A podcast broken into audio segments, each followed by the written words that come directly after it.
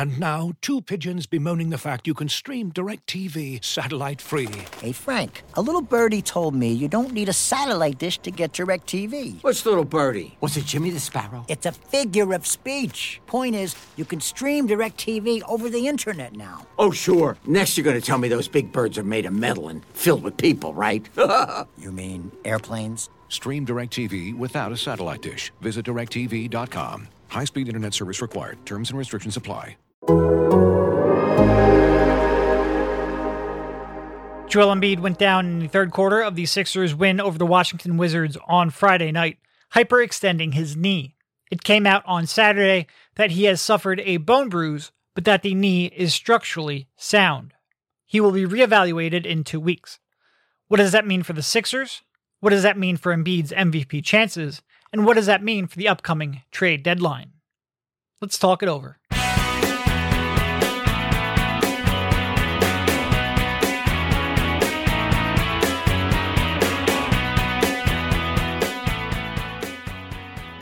All right, welcome everybody. This is Derek Bodner, joined by Rich Hofmann on the Sixers beat, part of the Athletics Podcast Network.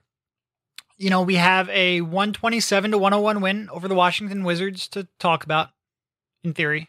Uh, the Sixers' fourth straight win, their second one in a row without Ben Simmons, their second one in a row to start off the second half of the season. But much more importantly, we have a an injury to talk about, which as I say that, it feels like that road is a little too familiar to go down. It is a road we have been down before. But how you doing, Rich?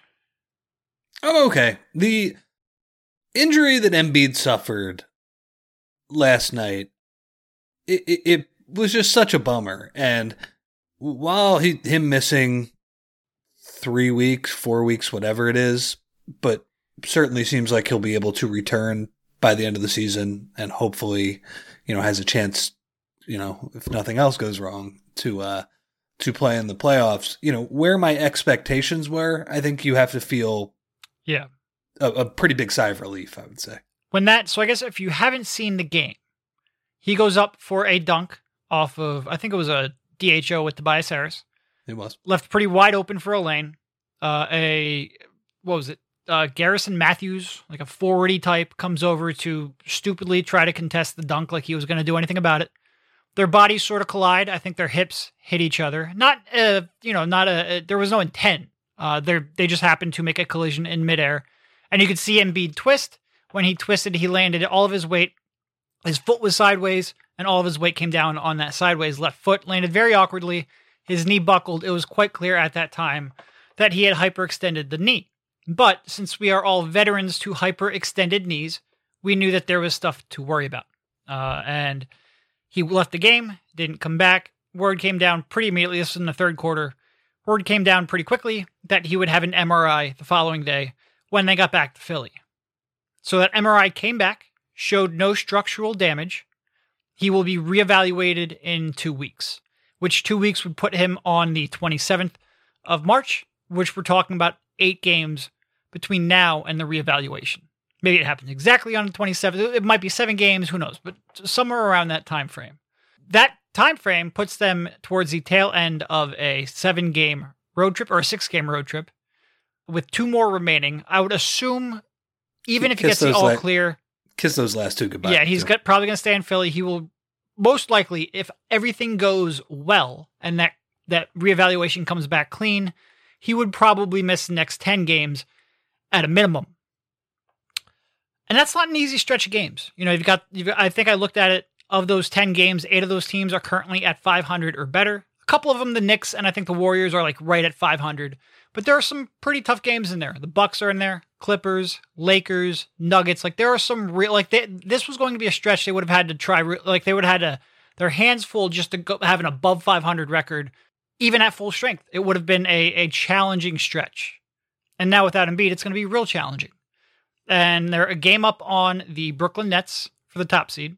They're two and a half up or two up. Mm, Should have checked. Around two games up on the Milwaukee Bucks, who are in the third seed. Look, this is when you saw that, like you said, when you saw him go down like that, there were a lot of outcomes that could have come to pass. And I think just a a bone bruise, and I think Adrian Wojnarowski called it a deep bone bruise, is certainly quite right around the best case scenario. And there's a lot of impacts this will have from his MVP odds to possibly even his earning potential. And we can get to that. Probably not because it, it, there's a lot that has to happen between now and then. But there are some things that will impact. And it, the one seed, the MVP, all that, it will have an impact for sure. But I think you and I ended our last podcast with look, they might fall to the two seed, they might fall to the three seed. That's okay. They still have a chance in the playoffs. At the end of the day, at the same spot. They might fall to the two, they might fall to the three. But as long as Joel comes back and he's the same, that's okay because they'll still have a chance. Yeah, when he walked off the court, I was scared. I mean, I've seen him walk off the court with a what a torn meniscus, which we didn't know I, at the time. And then I saw him score what like thirty five points against yeah. Houston uh, with a torn meniscus. I've seen plenty of football players walk off the field with a torn ACL. You know, Terrell Owens, Carson Wentz. Those are the two that come to mind. So, you know, the way that he hyperextended his knee is. What was Donovan? Uh, Achilles? Oh, yeah, that was a great game. He threw for four yeah. touchdowns on it, too. Uh, I think it was a torn ACL. Yeah, it ACL. was. Uh, that was that was very impressive. The um, yeah, I was scared. I thought there was a chance the season was over, honestly, and I mean, what a nightmare that would have been. And this is still, you know, this sucks for them. I mean, I think if you just think about Joel personally, first off, you know, the MVP, it's probably gone. I would be very surprised if if he can win it now. Just to miss that amount of time. Yeah. You know, if he misses said, another 10 games, that's 18 games yeah. or 17 games out of a 72 game season you are legitimately at that point talking about over 20 over a fifth of the season getting close to a quarter of the season. It would be borderline unprecedented. And that sucks because i wanted that for him just because he deserves it and he really was playing at an mvp level. But the problem is this is a good mvp race. There are other players that are certainly going to play at the level of, of past mvps multiple options and i can't imagine they're all going to be hurt for as many games so that's that's gone. If you just look at Jokic right now, right now Jokic has already played 300 more minutes than Joel Embiid. That's 30% of Embiid's minutes. By the time Embiid comes back, Jokic will probably, assuming he doesn't get hurt, have played 700 more minutes than Embiid, 70% more minutes than Embiid. That is a lot of ground to cover up. That's a lot of ground. Yeah. So that that's probably gone. And if Jokic stays healthy, health, healthy, uh, first team All NBA is probably gone. You know what else sucks? They're not going to play each other this year because that at Denver game is during that road trip that you yep. uh, mentioned earlier. That sucks that we didn't get to see those two centers at the peak of their powers play head to head against each other. Oh well, I guess there will be another time. NBA Finals. Yeah, maybe. So uh, wouldn't that be great? The um so yeah, I think then you probably go to okay, what happens to the Sixers during this time? And the answer is they're probably going to struggle. You know, a lot is going to be on Ben Simmons and Tobias Harris to hold down the fort. You're probably going to see Doc Rivers for at least the time being start Tony Bradley because he likes playing Dwight off the bench. It's a good thing that um, Joel anointed Tony Bradley as the franchise player right before this happened. So he has the confidence to go out there and execute. Yeah. And then and then Dwight playing off the bench and you know, to be fair to those guys, they played their two best games as in combination of the season. Certainly their two best non Embiid games, I would say. Although Joe did play a little bit in the Washington game.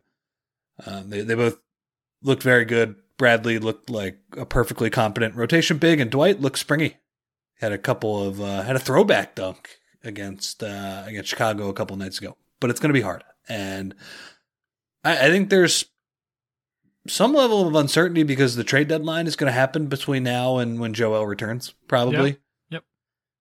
Does that affect what you do ultimately? I, I would think no.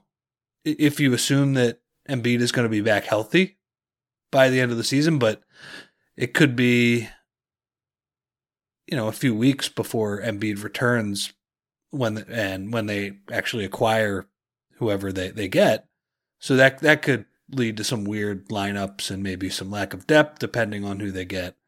Um, it, it sucks. I mean, it's it's definitely a blow, but I, I guess the good news is, like you said, they had a good chance of falling to the three seed anyway. They're still six and a half games up, I believe, on the number four seed, so they got enough room to uh to lose a little bit of ground on some teams and still host a first round playoff series. They, oh for sure, you know, ba- banking wins like the last two nights in Washington and Chicago. That's critical, and, and yep. they're going to need it. And we'll see if uh we'll see if Ben is up to the task without uh, without Horford. I so I, I, think Horford in this situation last season, you know, when Embiid got hurt, when he had the what was it, the ring finger got hurt, there was the shoulder issue. Yep. In those situations, Ben and Horford, I felt like gave the Sixers a better shot. Horford obviously terrible fit with Embiid, but in those games he kind of helped.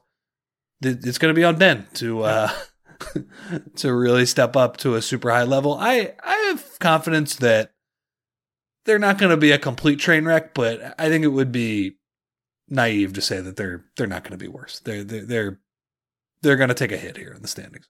Sure. This episode is brought to you by Michelob Ultra, the official beer sponsor of the NBA. Want to get closer to the game than ever before? Michelob Ultra Courtside is giving fans the chance to win exclusive NBA prizes and experiences like official gear, courtside seats to an NBA game, and more. Head over to michelobultra.com slash courtside to learn more. Looking for an assist with your credit card but can't get a hold of anyone? Luckily, with 24 7 US based live customer service from Discover, everyone has the option to talk to a real person anytime, day or night. Yep, you heard that right you can talk to a real human in customer service at any time. Sounds like a real game changer if you ask us. Make the right call and get the service you deserve with Discover. Limitations apply. See terms at discover.com/slash credit card. Uh, yeah, and especially, I mean, um, Brooklyn is playing real well. Uh, Milwaukee had started playing better. They are are. It was going to be tough anyway. Um, which is why, like, uh, so like I'm disappointed for a number of reasons. I'm disappointed that Joel's not probably not going to get a chance for that MVP award. Uh, that does, I think he the work he put in, and just the he has been having an MVP caliber season, and he won't get rewarded for that because of something largely outside of his own control, and that is on a human level that is disappointing. Uh, I'm a little concerned about the one seed a little bit, only because I think it would be an easier path if they did hold on to it. But you know, at the end of the day, this is one where I'm not assuming he comes back and we can get into conversations about that. It's hard for anyone in this area to forget what happened in 2017, which the parallels are a little too on point. Uh, he landed awkwardly in that game against the Trailblazers on his left leg, uh, hyperextended it, had a bone bruise in his left knee, missed a couple games, came back, had to go back out, uh, and then the menis- the torn meniscus in that same knee was found. So we we have a little too firsthand experience that these things can go sideways. You hope there's no underlying torn meniscus that they're yada yadaing about there. Um, so that would hopefully be different in this circumstance. You know, I think at that time in 2017, they had thought that was a pre-existing condition when it turned out he ended up having surgery on that torn meniscus. So this is different for sure. But knees are never like you always have some kind of concern that something could go sideways with a knee, but assuming he does come back in that sort of two to three week time frame, my thoughts on the Sixers season doesn't really change that much. It really is just there's always a percent chance. I don't know what it is, but there's a percent chance that things don't go as according to plan. I feel like in Philadelphia, if you've been following this team for the last four or five years, you might think that percent chance is higher than it might be. Uh, but it, there is reason to be concerned about that. And also just on a human level, like I, I was interested to see whether or not he would get rewarded for what has been a completely dominant season. Um, and also, like he might miss three weeks now, and you add in the the week before the All Star game because he was essentially been off since then. He goes a month without playing, coming back from an injury. Like maybe he's not the same player. I'm not talking like permanently. Maybe it takes him some time to get back up to speed, up to where he was. There are concerns. I don't think it changes my outlook on the Sixers season too much, assuming things go uh, according to plan. But it, it's it's disappointing for sure. For sure, I, f- I feel bad for him, quite frankly. Yeah, that's my, my main concerns are with him just because you know you win an MVP. That's something that'll last for forever. Yep. And now he's probably not going to get a chance. But I think from you know when he got hurt, and that was that was scary. I mean, honestly, you know he's known to embellish injuries. I think in some ways, I take it's obviously always terrifying when he hits the ground, and and you always wonder, but. I do think, like personally, when I'm I'm watching it, th- there is a sense of okay, like let's see if you get up because sometimes you do, oftentimes you do. But man, when he had his face in that towel, and it was like, Yeah. He didn't want to show emotion, and you know, obviously hyperextension. I mean, I, you could see why that was very painful, but uh, God, that looked really bad, and you know, it's it's the type of play that uh, you kind of wonder how it doesn't happen more. Mhm. It, it just seems like something that's it was just a run of the mill play, and honestly, all of his force landing on that left leg, like he at least dunked it. You know, the rim was able to brace some of his Yeah. force. Like, you know, when he made the block attempt against Portland last month and hyperextended his right knee, his Yep. other knee, that was one where I was like, okay, that was a little bit out of control. That's always kind of a dicey landing. This one, I don't know. And it was, uh, you know, it, it was funny. He, yeah, first off, it was the first game he had played since this quarantine. He had no practice in between now and, uh, you know, the All Star game when he got deemed a close contact to the the barber. Did that have any effect on it? I don't know, but you know, he certainly wasn't rusty. It wasn't a, No, it was wasn't an issue of you know, he scored what 19 points in the first quarter in the first half. It was a, a very normal Joel Embiid half. I thought his defense was pretty good. They were doing some stuff against Beal where he was playing an inactive style. Yeah, it just sucks. You know, it was of course, and of course he scores on you know a really nice play with Tobias where they run dribble handoff four times. And I thought, you know, I wrote about this in my piece, but it was a it was the perfect encapsulation of a team that is playing well, but it was also a perfect encapsulation of a guy who's had to play hero ball a bunch this season, not wanting to play hero ball. Like he wants to share it and you know get points within the flow of the offense. Uh, yeah, it, it, it sucks. Um, I, I don't know how many ways we can keep saying it. Yep. Team will be okay. Uh, assu- uh, again, I'm just gonna couch this with assuming everything goes according to plan with the knee. But if that is the case, I, I think the team will be okay. It is interesting how you brought up the trade deadline because there is always a percent chance that the return isn't according to schedule or that Joel doesn't come back and is the same player. Does that little bit more uncertainty impact because the trade deadline is the 25th? Like we said, two weeks from now is the 27th. So there is some. Uh, he's most likely not going to be able to prove that he is coming back from this knee injury before the, the Sixers have to make all of those trades. So does a tiny bit of uncertainty change how aggressive Daryl is in going all in on trying to win a championship this year? Probably not. I don't think it will, but it is one variable to throw in there. The timing of it's just not super great. Not that there's ever a great time to hyperextend and bru- and bruise your knee, uh, but the timing of this one is certainly not not perfect. I, I would hope it doesn't change the the philosophy. If if you think you're going to get him back before the playoffs at his full powers, and again, like you said, maybe he's he's rusty and the month off hurts him a little bit, and he's not, you know, he's X percent worse, which is a big deal when you're playing at this consistent MVP level. But if you think the knee is going to be fine this year, and like they said, nothing structurally wrong with it, as they said, um, and it's something that he can get back to 100% in the next two months, then I think you still have to go for it. Because because they have, I mean, they, they have put themselves in a pretty good spot. They're going to be a top seed, I, I still think, regardless uh, of when he comes back here. They- They've just built enough of a cushion on the rest of the Eastern Conference besides Milwaukee and uh, and Brooklyn. But uh, but yeah, I, I would if I were to guess, probably the three seed. No, that would be their most likely outcome. Maybe maybe a team like Boston or Miami comes up to catch them, but I, I would still say at this point, I would be surprised if they do not host a first round series. Yeah. What do they have? They have 34 games left.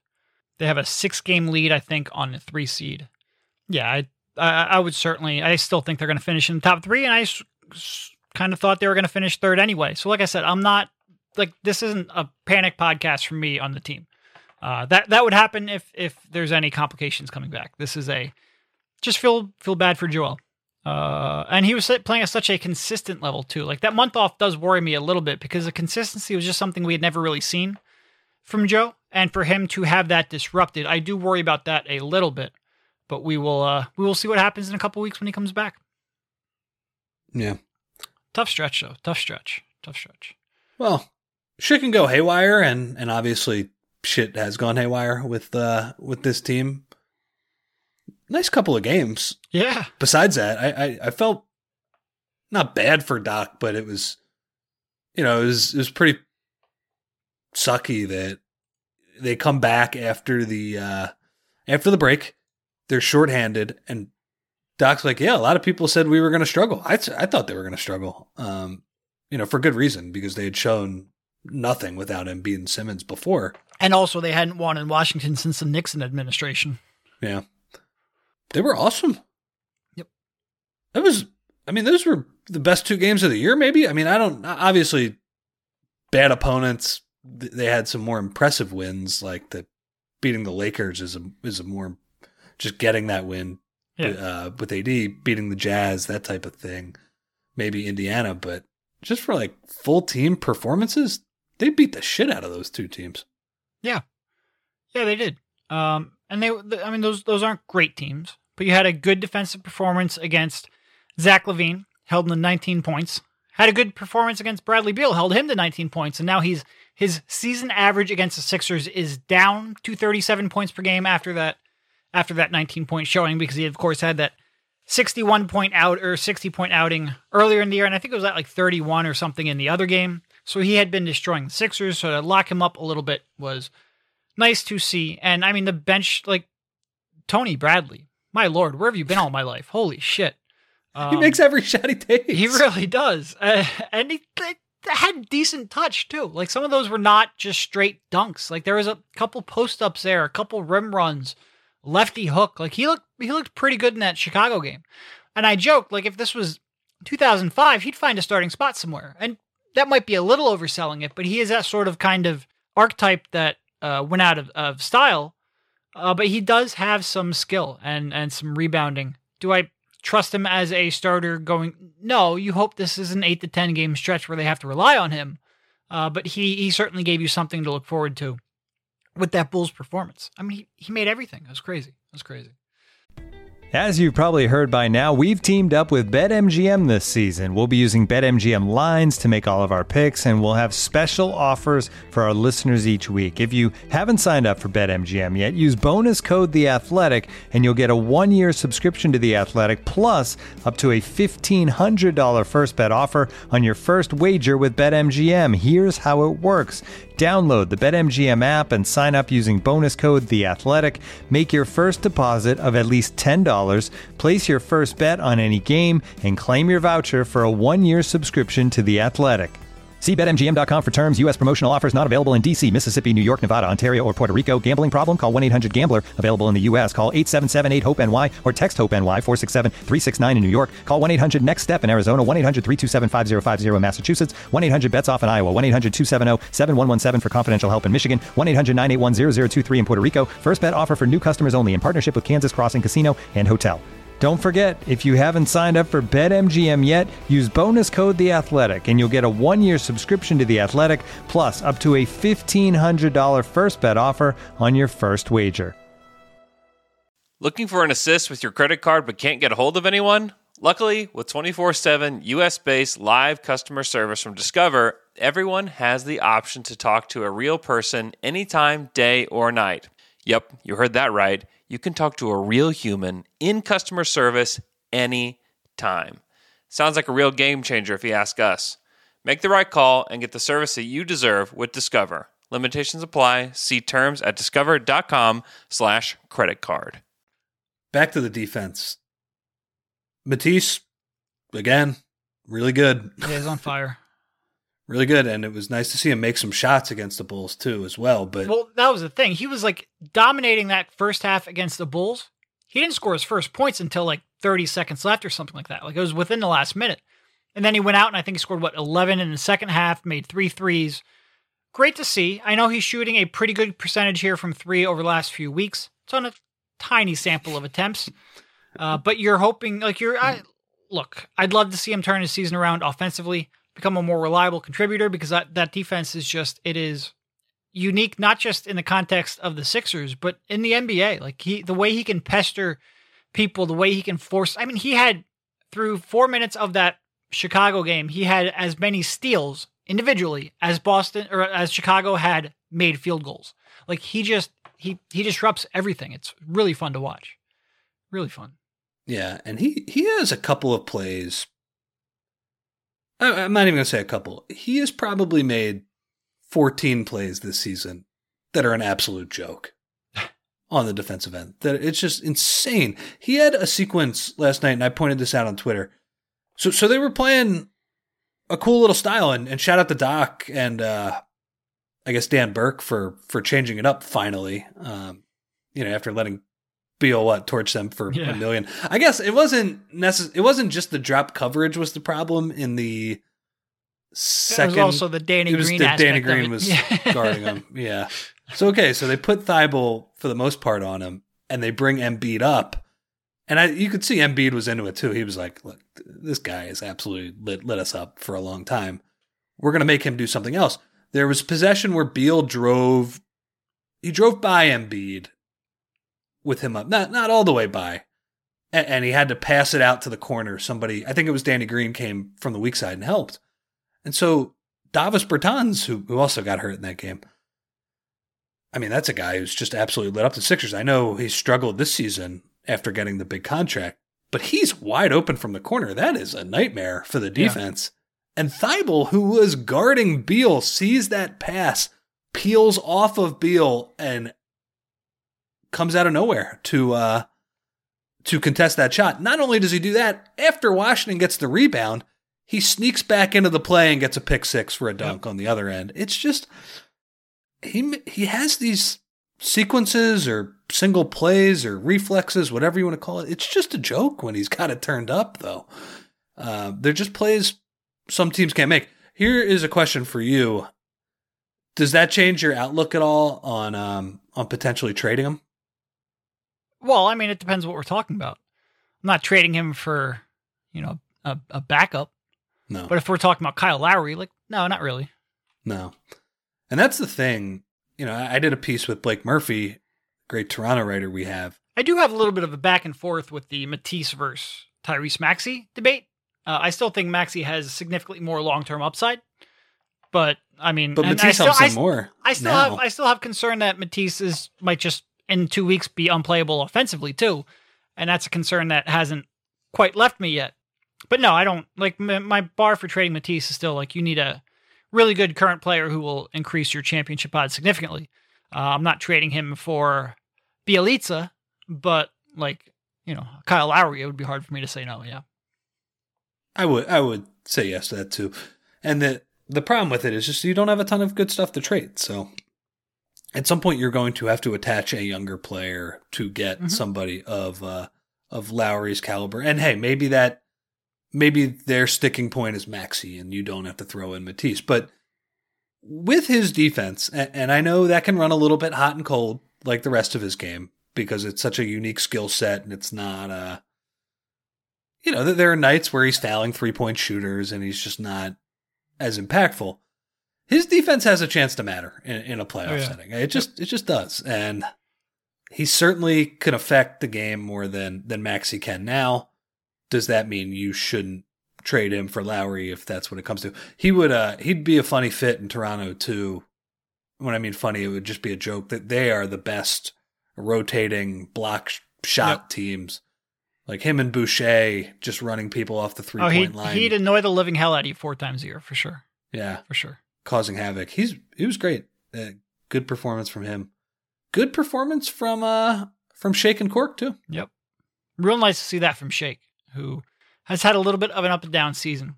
But yeah, they I, look their bench and and Cork has had two good games here, uh, and not only in the shooting sense. Like he's made a couple good passes off the dribble. He's run some good pick and roll action.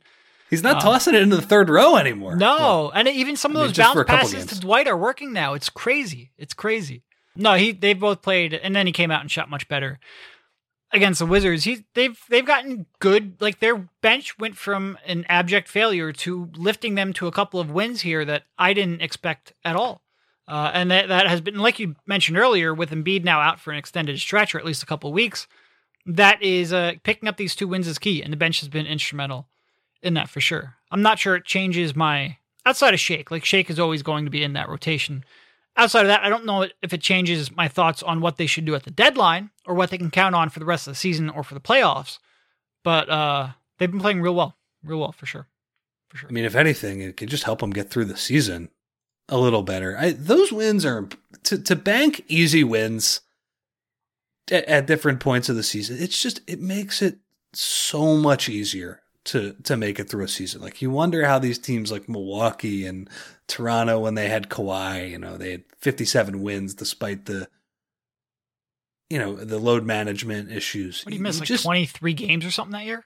I, I really think that can matter in the Yeah. playoffs, being able to get through Yep. a regular season and not have to play all these heart attack games with Embiid playing 36 minutes and Simmons and all, all these different things. Obviously, you don't want to kill teams all of the time. I think Milwaukee's probably uh, ran into that a little bit over the uh, over the past few years, but just some nice pressure free wins. That uh that that'll help you in the long term. And yeah, it would be uh I, I don't think it affects how I would view the bench. There needs to be upgrades. Frankly, you know, as good as Dwight Bradley have played over the uh Not over the Tony past- Howard? No, not Tony Howard, Dwight Bradley. Um as as well as they've played over the past couple of nights, I still think you need a guy who can shoot. In We're the, going to uh, Furkan Milton? I'm going to be playing dual names now for the rest of the day. I'm sorry. Sure. ahead. That's fine. Uh, so yeah, so so it doesn't affect how I would uh, would view this bench. Frankly, you could, I think you could upgrade any spot outside of Shake. Yeah. And and in Dwight's case, maybe it's not an upgrade, but it's just a better fit. And Yep. Depending on the matchup, you might be able to play him a little bit more. It's been it's been good Dwight, I would say, the past two weeks or so after really bad Dwight for about a month. But Yeah. uh, but hey, that's cool. You know, they uh, they could use it. All right, so we'll cut this one pretty short. Um, a little bit of a somber podcast, but not a panic podcast. I don't think. I'm just bummed we we can't it's talk about bummed. Embiid for three weeks now. Yeah, yeah, for sure. So before we head out, though, I guess just real quick, like, what are you looking for here with Embiid out? Outside of Simmons, who you looking to step up uh, tactically? Anything you think they can do? Something of that sort. Well, Tobias is going to have to step up too. I mean, he's he's probably going to have to go from the okay, you're the consistent 18 to 20 point per game scorer to all right, now you need to play make a little bit more. You're going to need to get you know closer to 23 to 25 points per game. Great Tobias quotes after the game last Yeah. night, by the way, about how uh, if the Philly fans think he was an all star, they were the same people who would escort him outside of his house afterwards, and that he is a bounty on uh, on the East coaches that didn't uh, vote him for the All Star game. So Tobias, he matters a lot. I think Shake matters a lot in, in these games because they just are so bereft of shot creators, and you know that can uh, that can go poorly if Shake is not uh, is not creating space for himself and and making his threes. Frankly, um, th- those would be the the two areas, and and frankly, like they need Dwight and Bradley, despite the fact that Ben is not a uh, a great fit with either of them. They need them to play competent basketball. Yeah. Shake might be my my key. Like if you can get Shake back to where he was at the end of last season or even in in in, in the bubble, um, that gives them you can you can start changing the dynamic and the play style of the team. And he's really one of the few. I do wish they had a a center rotation that fit um, Simmons a little bit more. Um, you know, when you start looking at some of the on off numbers, it's actually quite staggering. Cleaning the Glass had the Sixers, I think, at like a negative six point six without Embiid on the season. Uh, and then they have it's like a negative 11.9 with Simmons on the court without Embiid. So they're actually worse with Simmons and no Embiid than they are with neither of them on the court. And it's not super small sample size in those numbers either. Uh, we're talking about, I think, 600 possessions of Simmons without Embiid. And I think part of that comes down to it's just it's tough to really play Simmons' style of play. You know, whenever you talk about the Sixers surviving without Embiid, you go back to 2017-18 when they reeled off those 16 straight victories to end the season, eight of which came after Embiid lost a battle with Markelle Fultz's shoulder, uh, and and Yes, missed the end of that. That was a doozy of a of a hit. Um, they could change their their um team to play off of Simmons' strengths. You had Belinelli and Ilyasova and Covington and Saric and JJ, and you could just run, sprint up and down the floor, get to early transition threes, um, run Belinelli and, and and JJ through all kinds of screens. You don't really have a whole lot of that right now. Even your good shooters are mostly spot up guys. Uh, once you get off of the starting lineup, your shooting depth and consistency really takes a hit. And you have 48 minutes now of center play who can't shoot outside of a couple of feet. It's a little bit of Um, a problem. so I think it'll be a little tougher for them to maximize Simmons than it was a couple of years ago. And how Doc figures that out will be key on whether or not they have a, a real chance. And look, if they can tread water here and go five and five over the next 10 games, and Embiid comes back pretty much right after that, they have a chance to compete for the one seed again, um, for sure. But Doc will need to figure out a way for them to tread water against a, a pretty tough schedule. Uh, and if he does that, I will be pretty impressed. Yeah, that's the tough thing, right? Because if they treaded water, or if they do tread water in these games, that's something you would feel okay about even if you had Embiid. So, so really, I mean, let's say over this 12 game stretch they go six and six, that would be a massive victory with uh, with all of these guys. So, you know, they they really could have a losing record and it still not be a disaster during Oh, the stretch. because uh, last month of the schedule is pretty easy. It's Very pretty easy. favorable for them. Yeah. So you get Embiid back. Uh, you maintain your health. God willing, no health and safety protocols come up during that time. Uh, if you can, if you can tread water here, you still have a chance for sure, for sure. Maybe somebody somebody gets vaccinated during that time too. That Yeah. would be uh, Yep. that'd be nice. All right, I think uh, I think we will cut you off there. Like I said, keep this one relatively short. Don't need to get into too much X's and O's on the last two games because it all got uh, mostly relegated. Uh, not irrelevant because, like you said, winning those two will be key in in, in the fight for a top three seed or maybe even a, a top seed. Um, but backburnered a little bit because other things came to front of mind. So thank you, Rich, for jumping on, and we'll talk to you soon. See you, man.